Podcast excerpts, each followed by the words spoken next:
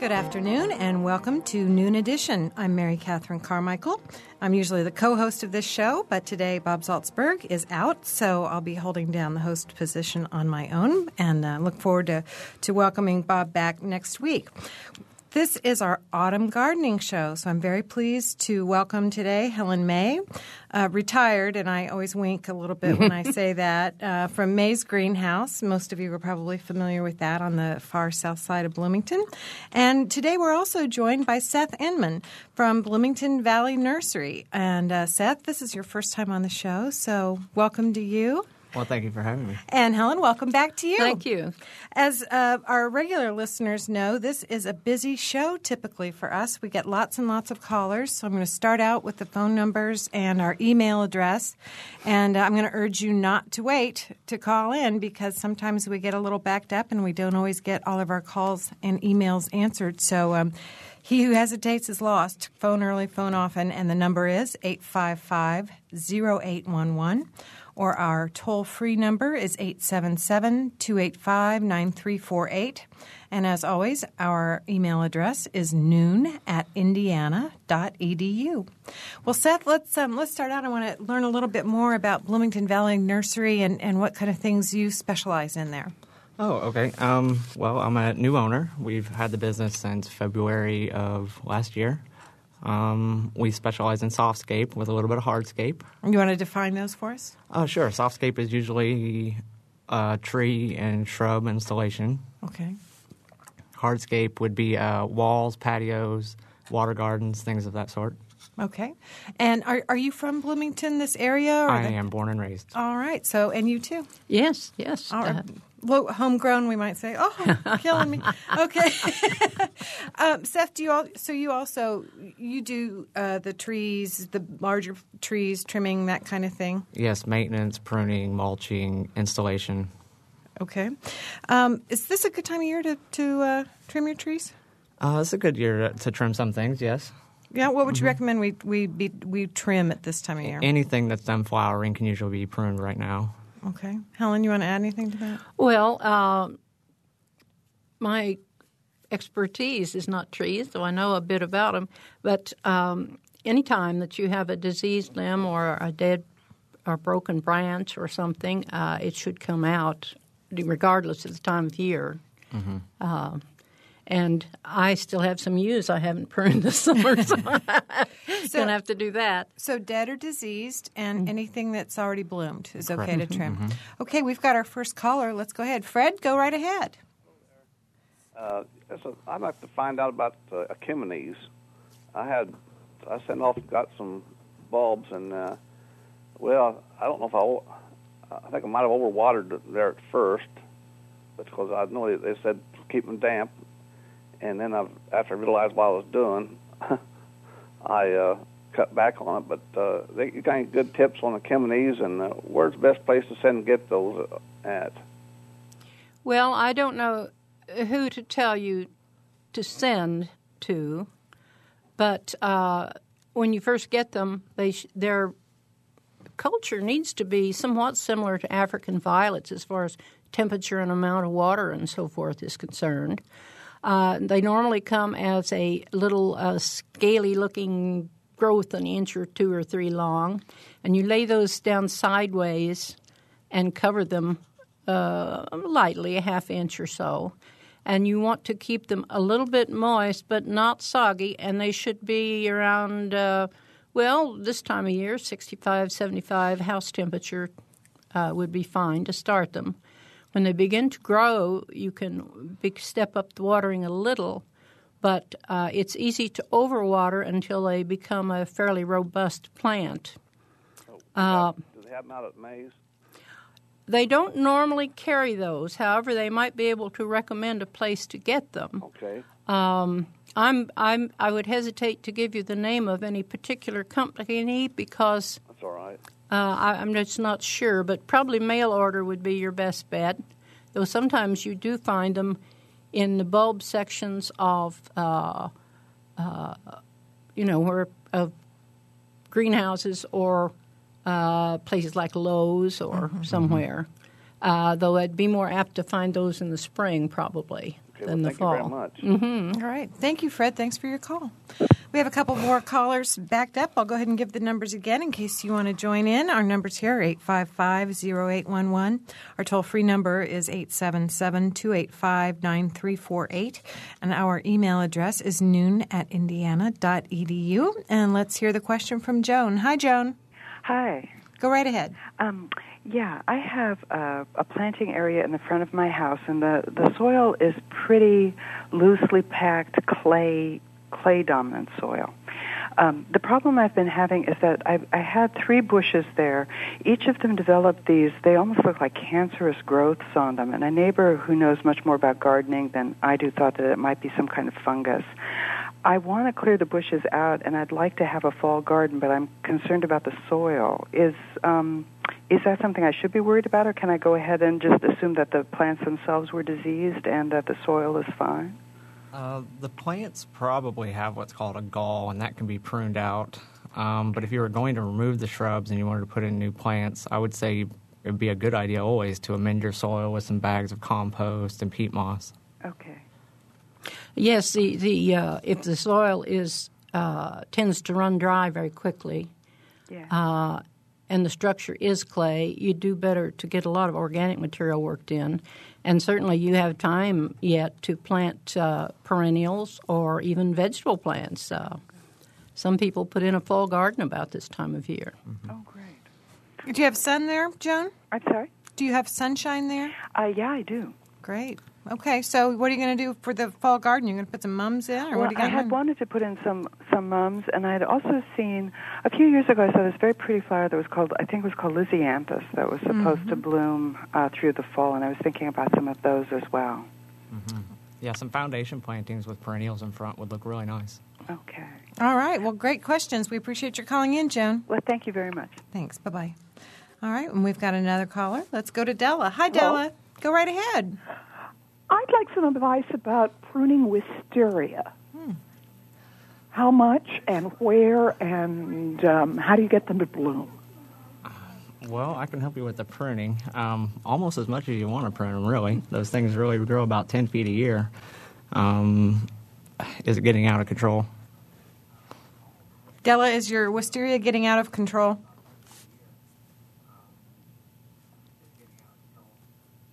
Uh, yes, it's quite large. Okay. Um, yeah, I would prune back what you need to, anything that may be hurting any structures or getting into other plants. And as far as fertilizing um, for uh, to get it to bloom, I, I would use something with a superphosphate. Helen, do you want to add to that? Uh, yeah, you don't want to encourage it uh, with nitrogen, but something high in a phosphate uh, would would help with the blooming. And if it's a big thing that's gotten totally out of control, you may want to cut it back just to a framework that is growing where and as you want it, and it will sprout again almost immediately. Um, you can get a leaflet on pruning wisterias down at May's Greenhouse. But basically, what you want to do is in the summer, you kind of shorten everything up because they can make great long runners, 15, 20 feet long. Uh, and then uh, late in the year or even in the winter, you will want to do a little additional pruning, but you should have a diagram or something to show you what. So uh, you could get that down at the greenhouse. Thank you. So now is the nitrogen that will increase blooms as opposed to just, or I mean, sorry, the nitrogen will increase. I said it exactly backwards. The nitrogen increases just basic growth, and Yes. the, but the Correct. phosphate that increases blooms. Correct. Yes, that's often what we recommend, say, for lilacs that are shy of blooming. Uh, Hydrangeas as I well. was just going to Yeah, say, how about hydrangeas hydrangeas? also. Uh-huh. Okay, all right, that's very good information. Thank you very much. Thanks for your call, Della. Good to hear from you. Thank you. Sure. And here's an email that has come in. Uh, it says, I have wild violets taking over the yard. What would work on them and not kill the grass? Uh, go ahead, Helen. you might know more about it than me. I've, I've found a lot of times it's best just to pull those out by hand, but they can be pretty. Uh, if if it's a a real problem that you know you got a lot of them that you think you need to use a chemical, uh, I don't know exactly what it's called. It has ester in its name, E S T E R, and they carry it at the greenhouse. Uh, it's the only thing I've ever found that will really take them out. Um even Roundup is not too good, and of course it would kill your grass. Right. Uh, I don't believe the ester will harm your grass. Um, the thing with violets is that they make seed all summer, not just when they're blooming, but they have a little make little seed pods down at their base where they're hidden, and so they just have seeds everywhere. And uh, if you don't have too many, I would say dig them out and be sure you get the crown of the plant out as you go. If you just have tons, why I would I would go with the uh, uh, herbicide. Oh hmm. my gosh! So that little bulb thing, or you know, kind of yeah, I guess that's the best mm-hmm. way to describe it. That's actually producing seeds. Yeah, if you dig one of those up, you'll find little green pods there. Mm-hmm. Well, now I'm going to have to look into this. Okay. I had no idea. Wow, I'm learning a lot today. All right, well, thanks for the email and good luck with that. I'll give our phone numbers again 855 0811, toll free 877 285 9348, and our email is noon at indiana.edu. And this is our autumn gardening show, even though it's still technically summertime. We're, st- we're starting to gear up for, for autumn. Um, I've got a question. I'm I'm fighting poison ivy still. I've done everything but um, you know napalm, um, and I'm considering that actually. Do you have any suggestions for me? Um, a, a really strong herbicide, uh, maybe even mixed with a heavier dilution. And if you can stand it, uh, put on a good pair of gloves and long sleeves and, and pull as much as you can. I've done that actually, yeah. But uh, so, is there a specific brand name? I've even I've done the um, Roundup, and that they, it laughs, it scoffs at Roundup. Down at the garden center, you can get a brush and vine killer. Brush and vine killer. Okay, great. I've used stump killer on it sometimes too. Um, it's very persistent. The it has a an underground root system. If you have quite a lot of poison ivy, that it's it's all interconnected. A lot of it. So if you kill back one piece, there's a lot of energy there to push a, another top up. You know. So if you have a big patch, try to treat a big patch all at the same time. Okay, and and you can put that directly on the leaves, so you don't have to kill the surrounding vegetation. Correct. Okay, all right. Yeah, I use a tank sprayer and just uh, squirt, squirt here and there uh, where the poison ivy is. You get a, a little other stuff, but you get most of the ivy that way. And and I would say it is best to spray it. That way you kill as much underground as possible. Okay. Well, I'm sure my neighbors will appreciate that as opposed to the napalm. okay. okay. Let's see. We are getting into fall. What kinds of things should we be doing right now in our gardens, in our yards? Just kind of I- late I'd be summer. concentrating on weeding right now. Mm-hmm. Um, you know, tidying up your pruning, maybe getting a little bit of debris out of your bed so it's easier to remove leaves in the fall. If you're going to transplant any perennials, it should be done before the 1st of October in this climate. Irises really should have been done last month, so if they aren't, haven't been done and you need to, do it now. However, Siberian iris, you should wait until September to reset. Okay. All right. We have a couple of callers. Let's go to Lorianne first. Hi, Lorianne. Good afternoon, ladies and gentlemen. I need. I want to put in a fall garden. My spring garden was totally the weather and the flooding took care of it. I've never done a fall garden before. I don't have too many microclimates, but I have a lot of shade. Mm-hmm. What can I put in that you think might do well this fall, if if the good Lord wills? All right. Good question. Um, shade plants, uh, hostas, heucheras are nice, and they seem to kind of rebloom. There's certain varieties of hosta that that'll bloom into the fall. Um, heucheras as well. Uh, brunnera is always nice. What about ferns? Can she do any ferns? Oh, absolutely. mhm I think it's early enough that they would establish, yeah. You are talking about flowers and not a vegetable garden, right? Actually, no. I was asking about the vegetable garden, but I'll Oh. take the flower advice too because my my yard itself is almost all shade, and I hate to get rid of my trees. So I do have I have some sunny ground, but like I said, the the weather this spring and and with the flooding, my spring garden is kaput. All right, if you want to put a fall garden in, uh, right now you probably can find anything plants for anything in the cabbage family. That is uh, broccoli, uh, cabbage, uh, maybe cauliflower, Brussels sprouts. Uh, you may be able to find some onion sets and some, possibly some. Um, Chives, maybe. Yeah, chives. You uh, then those all require sun. It's too late for anything like tomatoes or corn or beans. What about lettuces? Lettuces uh, you could sow, or you could find uh, possibly plants at a greenhouse. Um, Now, can It is- get, is it any chance in our area that you can get a good fall pea crop? they probably should have been in the ground earlier than this. Okay. to give you time. Um, it would do no harm to try. They're not the seed's not that expensive. Um, uh, soak the seed before you plant it overnight. That will help to, to get it up in a hurry. Um, choose a variety that has the shortest uh, uh, period to maturity possible. Well, I had thought about calling one of the seed companies that caters to the upper northwest and has the really short growing season stuff. And I didn't know if our late summer would be too hot for those kind of uh, seedlings or not. Yeah, well, one of the problems with a late summer garden here, anything you put in it, is there's a heavy insect population now, and uh, the days are pretty hot. However, you've probably noticed the nights are beginning to cool quite quite a lot, uh, and that is good for a lot of these a lot of these crops. A lot of these fall crops will stand a light frost without being damaged. Uh, so the cooler it gets in the fall, the better they're going to do for a while. All right. Uh, if insects uh, become too big a, a problem, um, you can cover with something like floating row cover, or you can, uh, of course, spray with whatever you prefer to use on vegetables. We usually use some soap or some maybe some rotenone occasionally at home.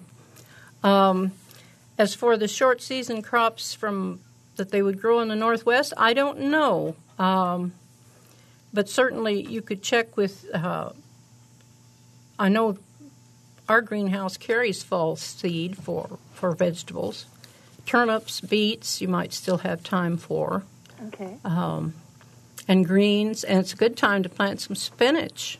In fact, we generally winter spinach over with a mulch and uh, have it again in the spring from a fall planting.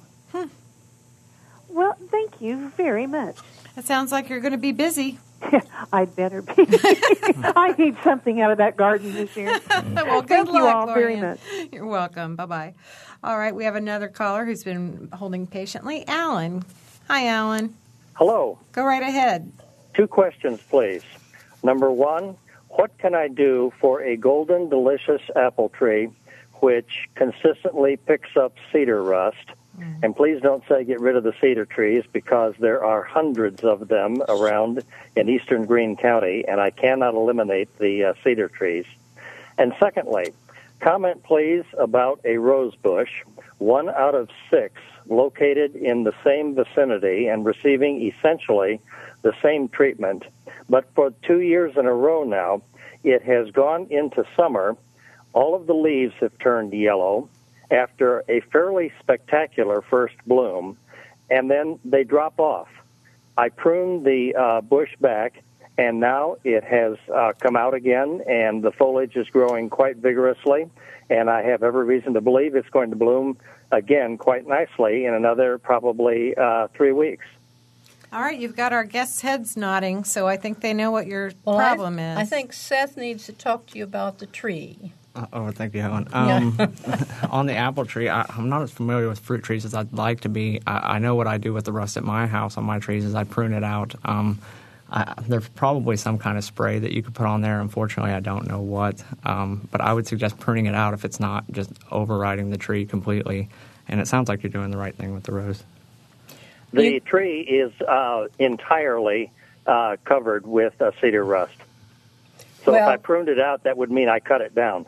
Uh, he probably was talking about pruning the galls out of the local junipers, but if you've got hundreds of them, that may be a Yeah. problem. Too. Uh, they show up in the junipers as um, um, Is it a gall? Yeah, a- and it turns orange and squishy uh, in wet weather and makes spores. Uh, but the tree, you can start a spray schedule early in the spring if you want to spray. It will With take what? Well, now there I'm not real up to date on fruit trees. You'll need a good fungicide. Um, I would recommend that you check with um, either a, a, greenhouse or a nursery that sells fruit trees. Um, I would hesitate. We used to use um, some things that aren't usable anymore. the county agent's office, mm-hmm. that's the Monroe County Area Extension Agent, can give you a uh, program for spraying for this disease. Uh, just call them up and tell them what your problem is, and they can tell you what to use and when to apply it. Uh, and as for the rose, it sounds like it just succumbs to black spot every summer when the weather gets hot and nasty. Um, and uh, it may be a variety you'll want to. Are they all the same variety, and just the one does this?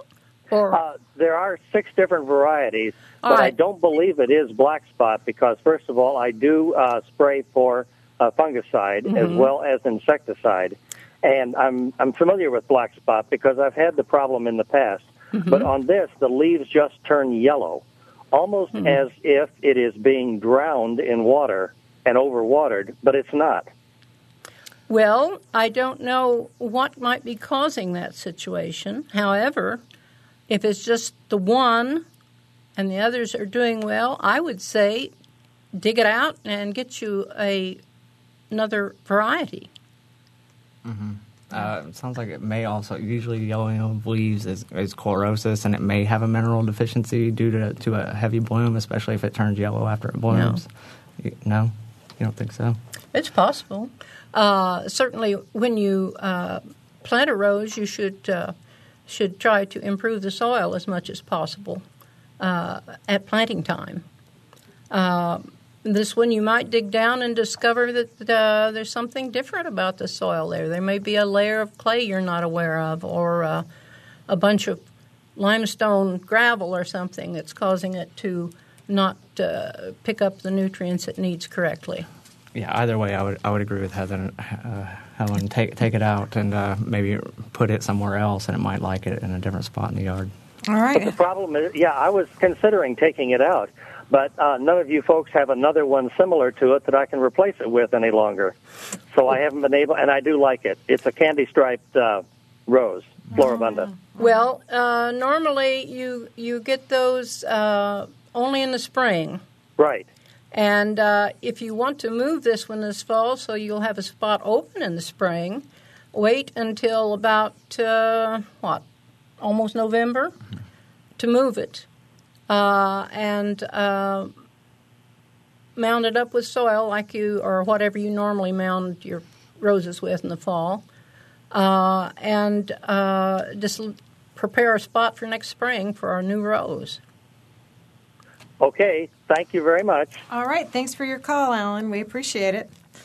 All right. And some kind somebody around here has sent us some information about the um, ester. It's called Turflon Ester, specialty herbicide. Um, and it says it's developed to stop the most stubborn weeds, um, including wild violet, uh, uh, ground ivy, and, and many others. So I think that might have been what you were referring yes, to. Yes, it was. Uh, you know, I've been retired a few years, and these things, these names slip away. Well, that's great. Thank you for whoever sent us that information. We appreciate it. All right. Uh, Ray has been holding patiently, so let's get right to Ray. Go ahead, Ray. Thanks for calling. Hello. Yes, I have a question on clematis. I thought it was uh, usually pretty hardy and disease free, but I have one. Uh, I've had it for quite a while, and it was just beautiful, and then it died back, and now uh, it bloomed some this spring, but it has died back even more and I wondered why. I I thought it. Uh, it seems like somewhere I read that you shouldn't fertilize them. I'm not sure if that's right or not. But uh, you shouldn't fertilize them with strong chemical fertilizers, and you shouldn't fertilize them with um, uh, slow release chemical fertilizers. Uh, you could use a, a liquid Right, that's what uh-huh. Use, like Miracle-Gro. yes, right. or you could just uh, top dress with with uh, some good compost every year. Now, very often when a clematis dies back, if you will simply cut it off to the ground, Right. it, it will come up again reasonably healthy. Uh, if this has happened to you two years in a row, is it the same tissue that's died back, or is it another part of the vine that hadn't died before? No, it's basically it was all over the trellis to begin with and was just beautiful and then it died back and there was oh, I would say not even a fourth of what it was before in size the plant. Mm-hmm. I do know that uh, they like to be cool and kind of moist and uh, the roots shaded, I think I believe I've read. Yes. Well, there are a, a couple of organisms that attack clematis, especially. About all you can do is cut everything that's diseased off and get it away and burn it. Right. You might want to rake the mulch away and apply uh, some something like um, is it Daconil? That's a good fungicide that you can mix up. Daconil. Just to mix you up a watering can full and soak the the root area with that, uh-huh. and then put some fresh, clean mulch Mulch. back, Right. uh, and see if it recovers next year. Okay.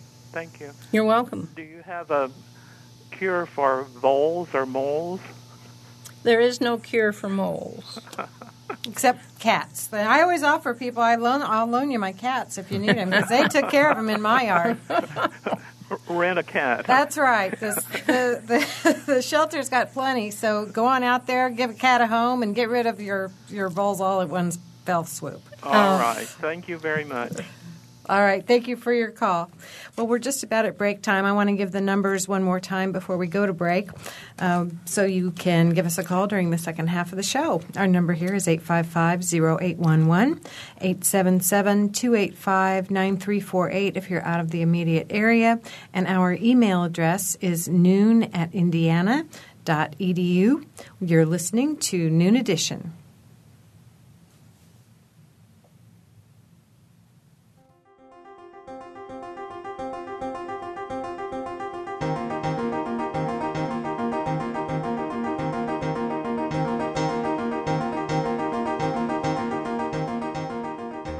You're listening to Noon Edition on member supported WFIU. Production support comes from Closets 2, providing organized and expanded closet and storage space for home office and garage, using a variety of systems with no major renovations. Closets 2 owned and operated in Bloomington 332 2233.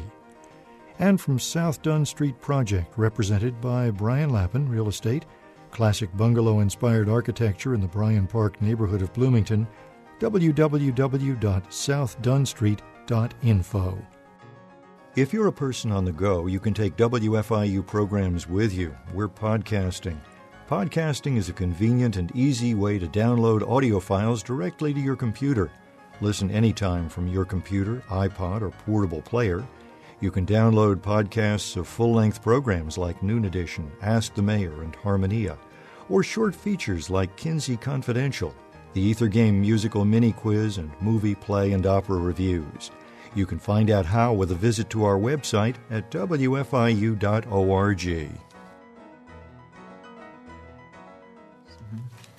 And welcome back to Noon Edition. You're listening to our autumn gardening show. We're joined this afternoon by Seth Inman with uh, yes Seth Inman from Bloomington Valley Nursery and Helen May from May's Greenhouse, and we're talking about all things green and growing, or at least hopefully green and growing if we play our cards right here. Um, our, our phone numbers are 855-0811 and noon at indiana.edu if you'd like to contact us. And uh, we do have an email that came in uh, during the first half of the show.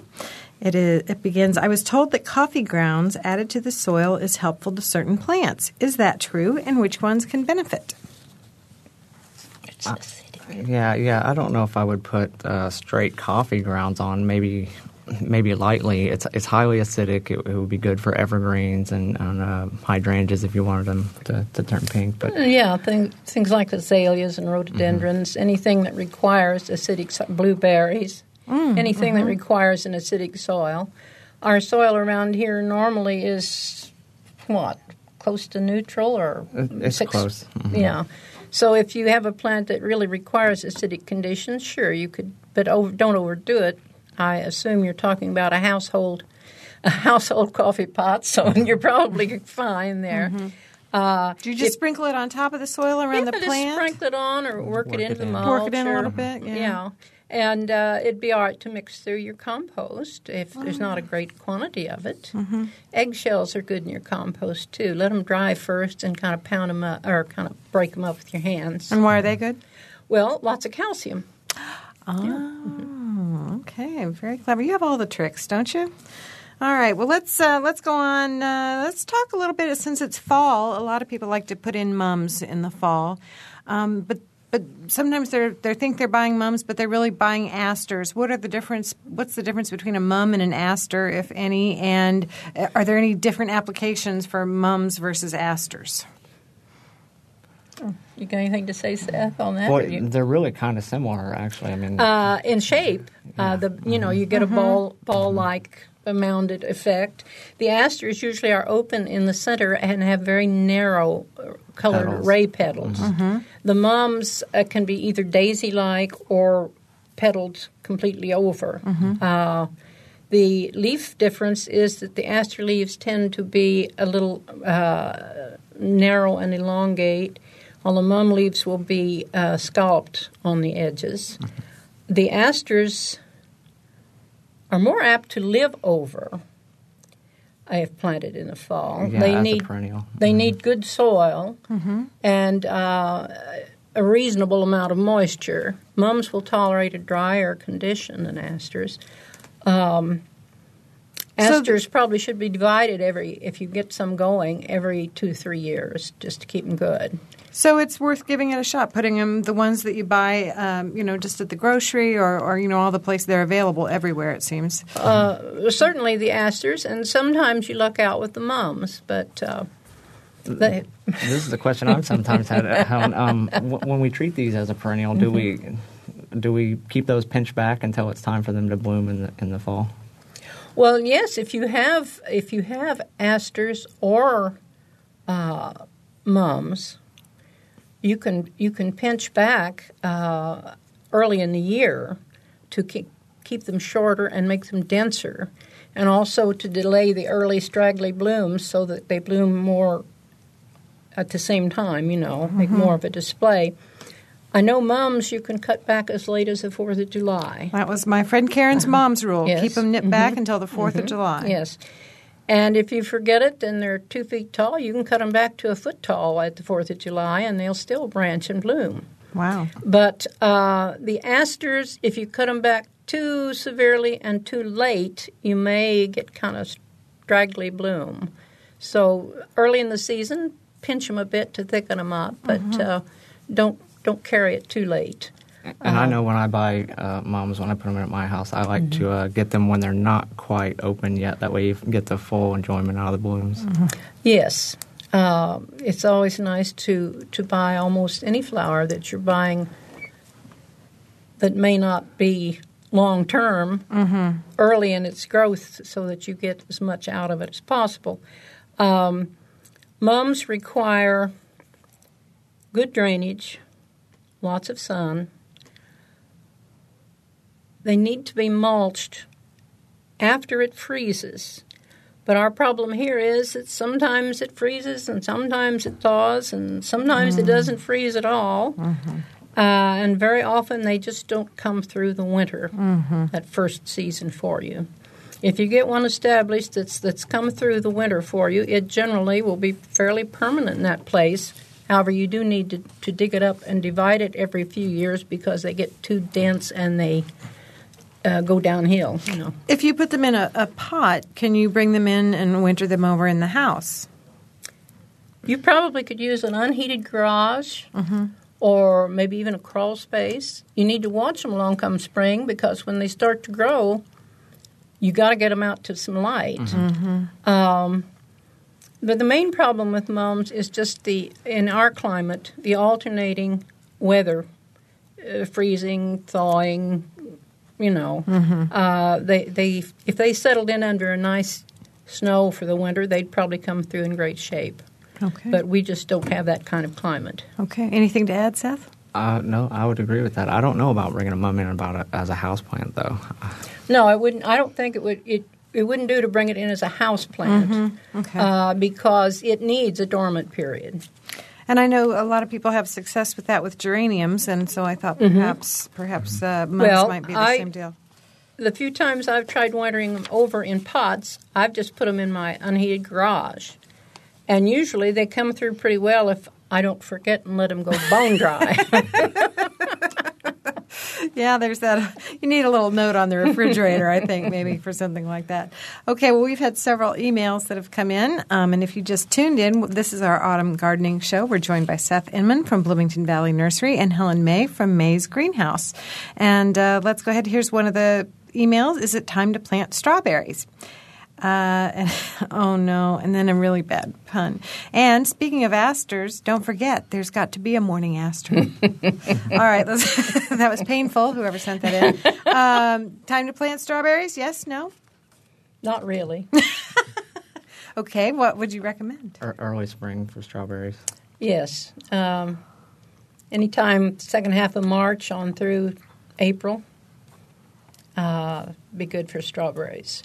My sister grows strawberries, and sometimes she will, from her established plants, she will bury pots and and you know they make runners, Right. and she'll root little plants in those pots and leave them in the ground and mulch them over, and then the next spring cut them loose and plant them. I'm, or I'm sorry, I'm sorry, I'm not saying this right. Root them in the pots, and then come autumn, she cuts them loose and plants them. And then all strawberries could use a little mulch through the winter. Yeah. Okay. All right. This next one begins Ms. Wonderful, which I thought was directed toward me until I read further, and it's directed toward Helen, of course. Uh, what can I do to kill trumpet vine that keeps coming up where it's not wanted? Thank you, and I love traveling from Kokomo to visit your nursery. Well, Seth can probably offer you as much advice as I can. Now, trumpet vine is one of those things that if you have a big one growing in your yard, it's going to pop up in a lot of places. And let's just, just for folks who aren't sure, that's the one with the kind of bright orange, usually uh, uh, flower that's rather about three inches long, maybe Yeah, four. Right. Just and okay, and and, And the Tubular. humming, the Yeah. hummingbirds really love them. okay. Yeah, Helen's right. Um, that stuff really can take over. A mature one with a three or four inch caliber trunk, you can have runs 30 feet away and Oh not my even know it. Um, is that a native species or is that an invasive? Yeah, yeah, I think it is a native. Um, the the best way to get rid of that is to cut it back nearly to the ground and, and drill a hole and put in some stump remover, which is Wow. usually a granular form. But that involves killing the central Mm-hmm. plant. Now, If you want to keep your central plant, all you the only thing you can do with the runners is cut them off and Mm-hmm. put a little weed killer on them. They won't kill the main plant, but it'll maybe keep that one sprout from coming up again. Yep. Another one that requires the heavy artillery, it sounds like. Okay, very good. Here's another email. Is there any recommended way to rid flower beds of weed grass? I pull it, but never succeed in removing every root, and it grows back. Um, yeah, Roundup. Um, I, I would say maybe uh, some preen or some some early spring pre-emergent. What about a, a barrier? Uh, I wonder. I wonder if this is maybe grass that's creeping in from her yard. Yeah, and if so, you know, a good edge or some some landscape edging on the bed can help. And fabric is always a good idea if you're worried about pulling weeds. Okay, let's talk about edging a little bit. Um, I remember, you know, tr- traditionally there's the black um, plastic edging. Is that still uh, considered, you know, the way to go, or are there other options in edging? It's pretty common if you're going to put in edging. It's a, it's a lot more easy to deal with than say like the the metal edging. Um, a, a lot of times, what I do and what I think looks the best is uh, spade edging the bed and removing that sod. Um, because the beds are always changing and plants kind of outgrow the bed sometimes, and if you put in a, a permanent edging, it, it's hard to move that, that permanent edging if the if the shrub starts to take over into the lawn. It's easier to reshape the bed. so that's just a matter of, of you Personal know, preference, yeah. Yeah, but as far as the, the act of, of putting in the um, the border itself, just taking a spade and making kind of a trench, is that, that what you're describing? Mhm. Okay, and, and that really does act as a barrier. Do you have to spray the It- trench, or it, what do it you works pretty good if you if you can dig straight down with a spade, you know, into the edge, and then you know at an angle from the bedside towards toward your straight down cut on the lawn side, and uh, leave some of that soil exposed. Um, Mhm. it, the the grass will have a harder time getting into your bed if you have like what you said a trench. Okay, great. Yeah, I used to edge rose beds at at uh, the first nursery I worked at, and uh, I didn't have to do it over two, three times a summer, maybe. Right. Um, Okay, well, let's go ahead. We've got another phone caller. Let's go to Nita. Hi, Nita. Right. Nita, you want to turn down your radio? Well, let's go ahead. We've got another phone caller. Let's go to Nita. Hi, Nita. No, I guess we don't have Nita anymore.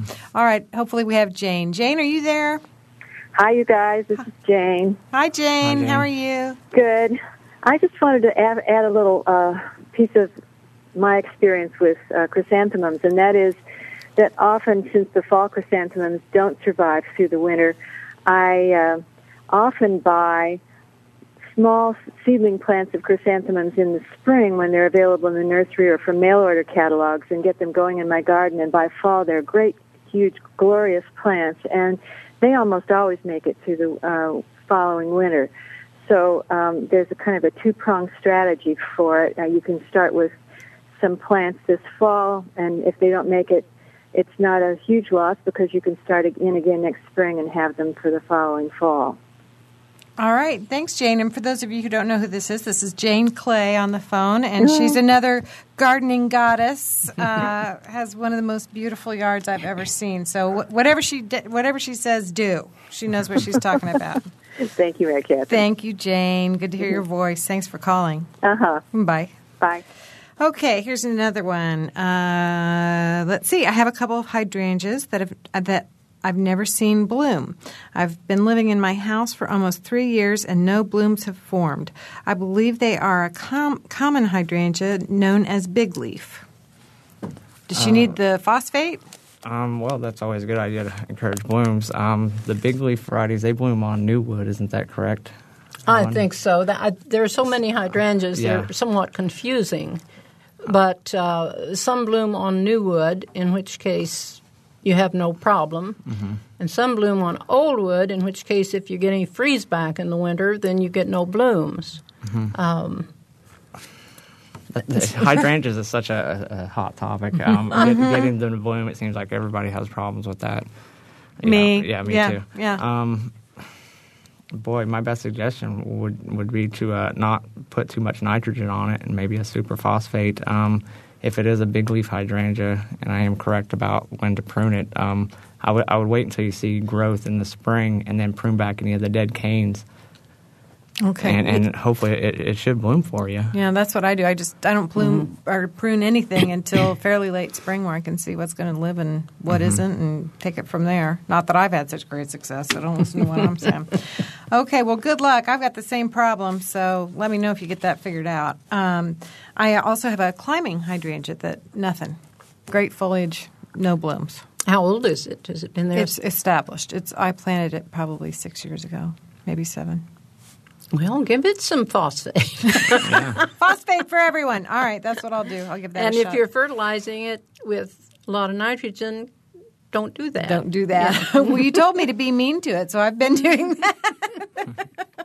well, let's go to Nita. She's back on the phone. Hi, Nita. Hi, finally got in there. Yes, Uh, I'm sorry. Helen, we miss you terribly. so come back.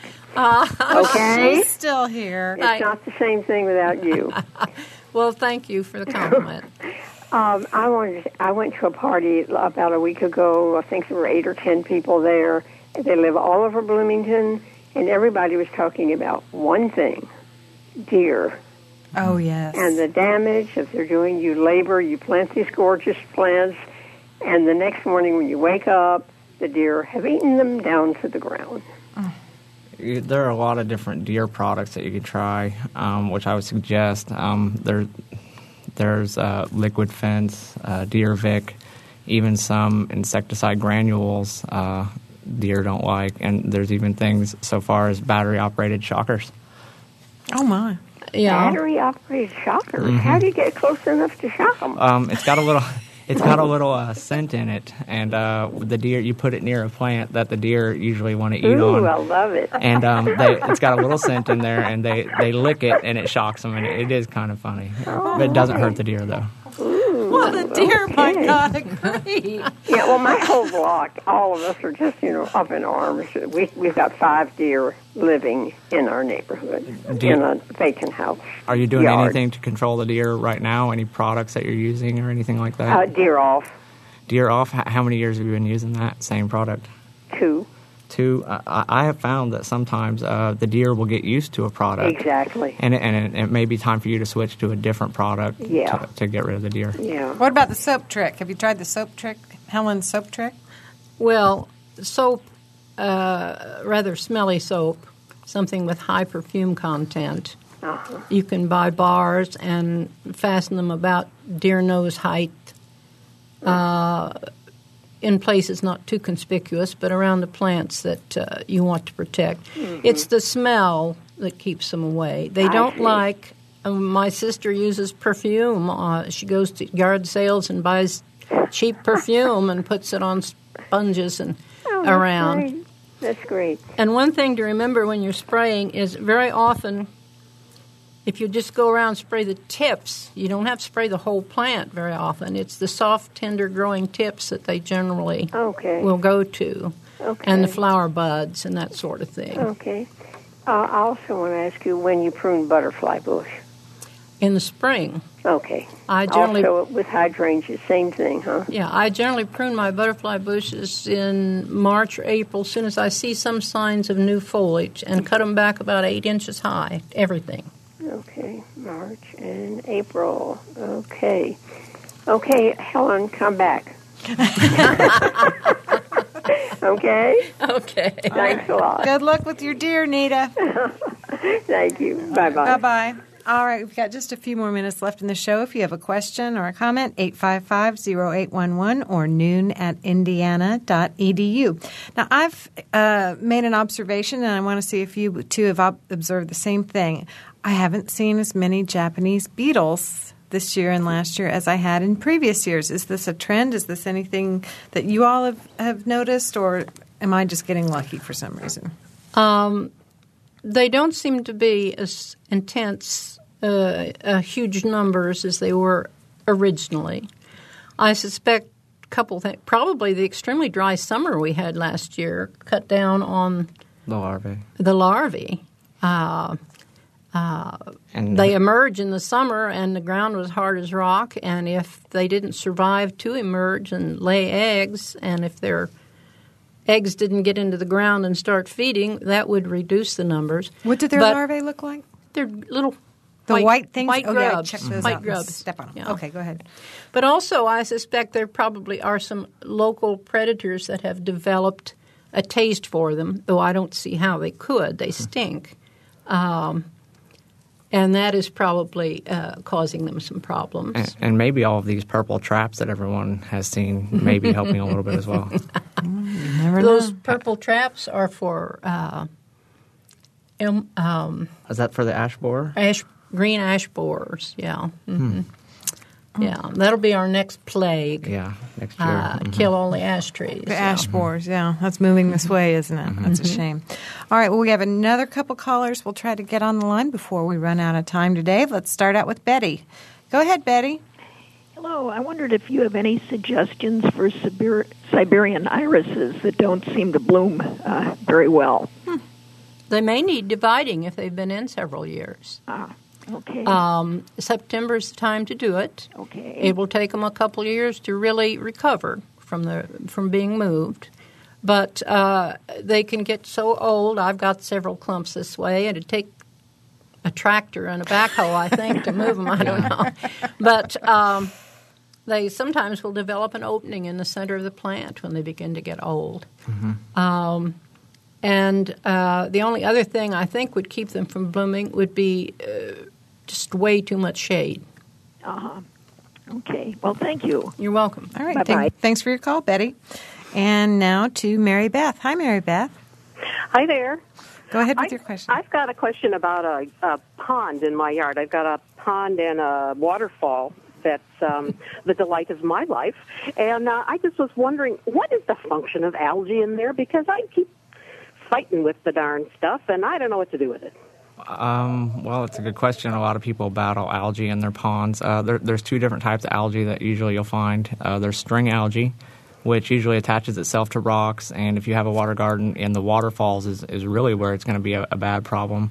Because uh, typically, fish inside your pond will, will maintain the string algae for you for the most part. The other one, which is a little harder to battle, is the, the free floating algae. Um, mm. That that's where your water turns green mm-hmm. um, completely. It doesn't attach itself; just the water will be very dense green. Mm-hmm.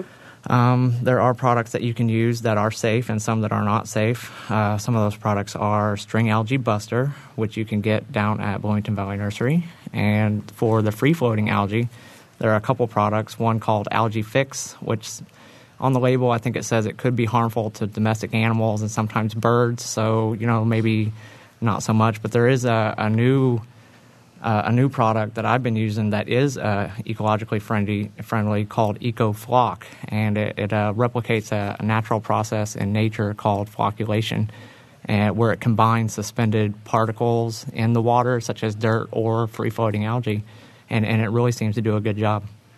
Ah, well, but I, I, I seem to remember somebody being told that a certain amount of algae is desirable in a pond. That, that yeah, that is correct. And so, how do you know whether you've got the kind, the desirable kind, or the not desirable kind? Uh, well, typically, free floating algae is not desirable. Uh, string algae kind of is. If, if you have a pond, you really want an ecosystem, and uh, algae is part of a natural ecosystem. Too much algae would be more than uh, a quarter or a third of the pond covered with algae. It, it would be a good idea. Like, if you could see mm, three quarters or two thirds of the pond surface not covered by the string algae, it's a pretty healthy pond. But you're correct, algae is part of a, a part of the pond ecosystem, and you are going to have some algae. Okay, okay. So I go ahead. I just wanted to ask: Does your pond have a pump? Oh yeah. Okay. And now, do you have to be careful about any of these chemicals with the affecting the pump mechanism? No, you shouldn't. No. Okay. Okay. And a lot of times these pumps come with filters that help take care of a lot of the debris that the, the algae, algicides break down. Oh, okay. Another reason people sometimes have algae is if they have overloaded the pond with nutrients. Uh, this this could come from fish poo. Correct. If you've got too many fish in the pond for the size of the pond, mm-hmm. or excess feeding and the, the food rots in the pond and, mm-hmm. and so forth.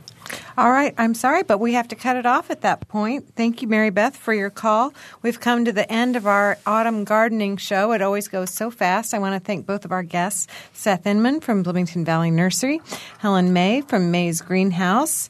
I want to thank Colin Bishop, who produced for us today, and my, Mike Pashkash, who is our sound engineer. Uh, join us next week when Bob Salzberg will be back. Until then, I'm Mary Catherine Carmichael. Thanks for listening.